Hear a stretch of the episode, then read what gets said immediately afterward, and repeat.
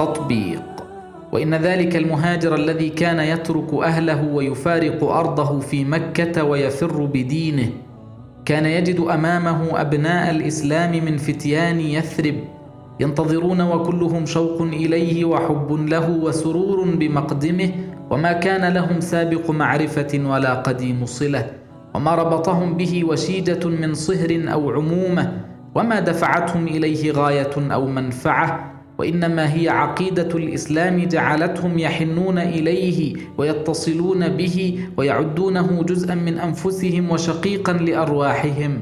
وما هو إلا أن يصل إلى المسجد حتى يلتف حوله الغر الميامين من الأوس والخزرج كلهم يدعوه إلى بيته ويؤثره على نفسه ويفديه بروحه وعياله ويتشبث بمطلبه هذا حتى يؤول الأمر إلى الاقتراع. حتى روى الإمام البخاري ما معناه ما نزل مهاجري على أنصاري إلا بقرعة وحتى خلد القرآن للأنصار ذلك الفضل أبد الدهر فما زال يبدو غرة مشرقة في جبين السنين في قول الله تبارك وتعالى والذين تبوأوا الدار والإيمان من قبلهم يحبون من هاجر إليهم ولا يجدون في صدورهم حاجة مما أوتوا ويؤثرون على أنفسهم ولو كان بهم خصاصة.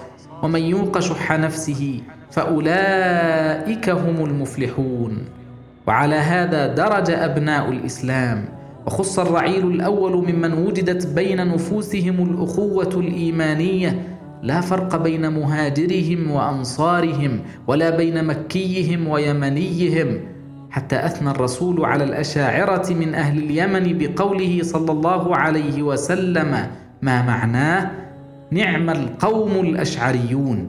إذا جهدوا في سفر أو حضر جمعوا ما عندهم فوضعوه في مزادتهم ثم قسموه بينهم بالسوية.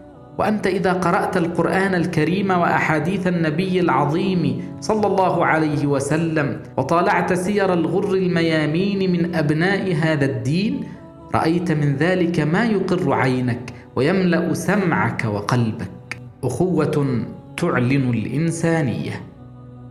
لقد أثمرت هذه العقيدة ثمرتين لا بد لنا من أن نجنيهما ونتحدث إليك عما فيهما من حلاوة ولذة وخير وفائدة. فأما الأولى منها فقد أنتجت هذه العقيدة أن الاستعمار الإسلامي لم يشبهه أي استعمار في التاريخ أبدا لا في غايته ولا في مسالكه وإدارته ولا في نتائجه وفائدته. فإن المستعمر المسلم إنما كان يفتح الأرض حين يفتحها ليعلي فيها كلمة الحق وينير أفقها بسنة القرآن الكريم وضيائه فإذا أشرقت على نفوس أهلها شمس الهداية المحمدية فقد زالت الفوارق ومحيت المظالم وشملها العدل والإنصاف والحب والإخاء. ولم يكن هناك فاتح غالب وخصم مغلوب ولكن إخوان متحابون متآلفون ومن هنا تذوب فكرة القومية وتنجاب كما ينجاب الثلج سقطت عليه أشعة الشمس قوية مشرقة أمام فكرة الأخوة الإسلامية التي يبثها القرآن في نفوس من يتبعونه جميعا. إن ذلك الفاتح المسلم. قبل أن يغزو من غزا ويغلب من غلب قد باع أهله وتجرد من عصبيته وقوميته في سبيل الله فهو لا يغزو لعصبية ولا يغلب لقومية ولا ينتصر لجنسية ولكنه حين يعمل لله ولله وحده لا شريك له. وإن أروع ما أثر من الإخلاص في الغاية وتجريد النفس من الهوى ما جاء في الحديث الشريف ما معناه؟ أن رجلا جاء إلى النبي فقال له يا رسول الله إني أحب أن أجاهد في سبيل الله. وأحب أن يرى موقفي فسكت النبي ولم يجبه. فنزلت الآية الكريمة فمن كان يرجو لقاء ربه فليعمل عملا صالحا ولا يشرك بعبادة ربه احدا. أرأيت كيف اعتبر الإسلام تطلع هذا الشخص إلى الثناء والمدح وهما من طبائع النفوس. شركا خفيا يجب أن يتنزه عنه ويسمو بشرف الغاية النبيلة عنه وهل هناك أخلص من أن ينسى الإنسان نفسه في سبيل غايته؟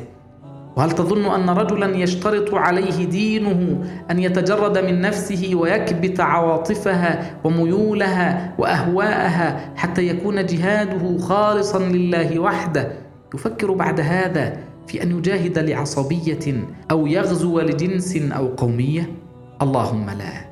إن ذلك المغلوب الذي شاء له القدر أن يسعد بالإسلام ويهتدي به ما ترك بلده وأرضه لأجنبي عنه يتحكم فيها ويسخره تسخير العبد الذليل ويستأثر دونه بخيراتها. ولكنه ترك ما ترك لأنه يخلطه بنفسه ويمزجه بروحه ويناديه بإخلاص لك ما لنا وعليك ما علينا. وكتاب الله تبارك وتعالى يفصل بيننا فكلاهما فني في غايته وضحى في سبيل مبدئه وترك ما ترك ليعم الإنسانية نور الله وتسطع عليها شمس القرآن الكريم وفي ذلك تمام إسعادها وكمال رقيها لو كانوا يعلمون.